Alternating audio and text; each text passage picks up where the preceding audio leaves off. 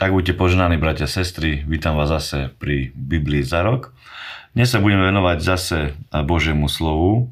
Sme v 4. knihe Mojžišovej, 26. kapitole a nastupujeme vlastne e, do tejto časti písma, kde vidíme, že spočítavajú sa e, kmene, spočítavajú sa proste rody Izraelové a robí sa to práve preto, pretože Boh zhromažďuje Božích e, bojovníkov, mužov, všetkých, ktorí majú nad 20 rokov a mal, mal ich môže spočítať, aby bojovali proti Midiancom. Takže toto ščítavanie e, tu prebieha, vidíme to a zaujímavá tam je jedna e, skutočnosť, keď si to budete čítať, tie, tie ščítavania, že tam je spomenuté aj meno jednej céry, čo je na tomto prípade veľmi výnimočné, pretože Biblia veľmi často nespomína mena céry, väčšinou sa spomínajú muž, mužskí potomkovia, mužskí synovia. A ďalej vidíme, že neskôr tí, ktorí e, boli podľa počtu najvyšší, tak dostali najväčšie podiely zeme. A zem e, už bola pridelená na základe losu, to znamená, že si vylosovali miesto, kde budú a najväčšia, najväčšia najväčší rod dostal najväčšiu zem a tak ďalej. A tak ďalej. E, okrem samozrejme levitov, pretože tí, e, e, pretože tí nedostali zem, tí boli oddelení pre hospodina a mali žiť vlastne z určitých darov týchto jednotlivých kmeňov.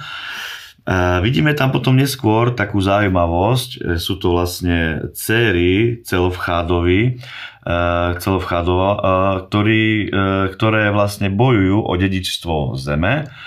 A bol taký špecifický prípad, pretože sa dostal pred Mojžiša a vieme, že pred Mojžiša sa nedostávali hociaké prípady a keď sa to dostalo pred Mojžiša, tak oni vlastne predložili jednu žiadosť, že ich otec zomrel.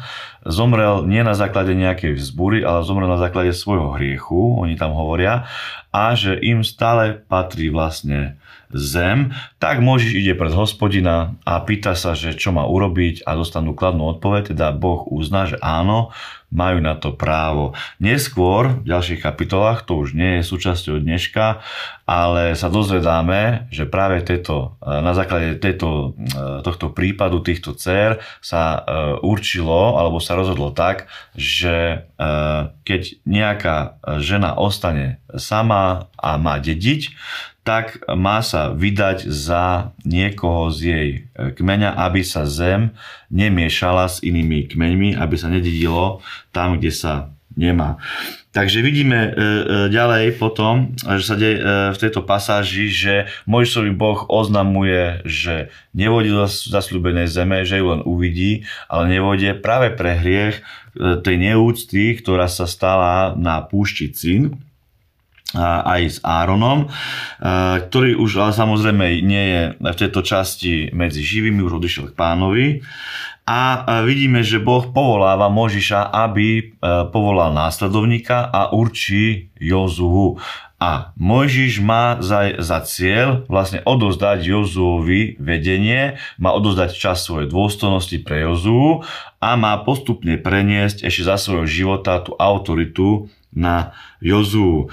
E, Možiš prihádza Jozu pred kniaza Eleazára a ten na ňo kladie ruky a určujú mu vlastne to následovníctvo, ktoré Boh určil.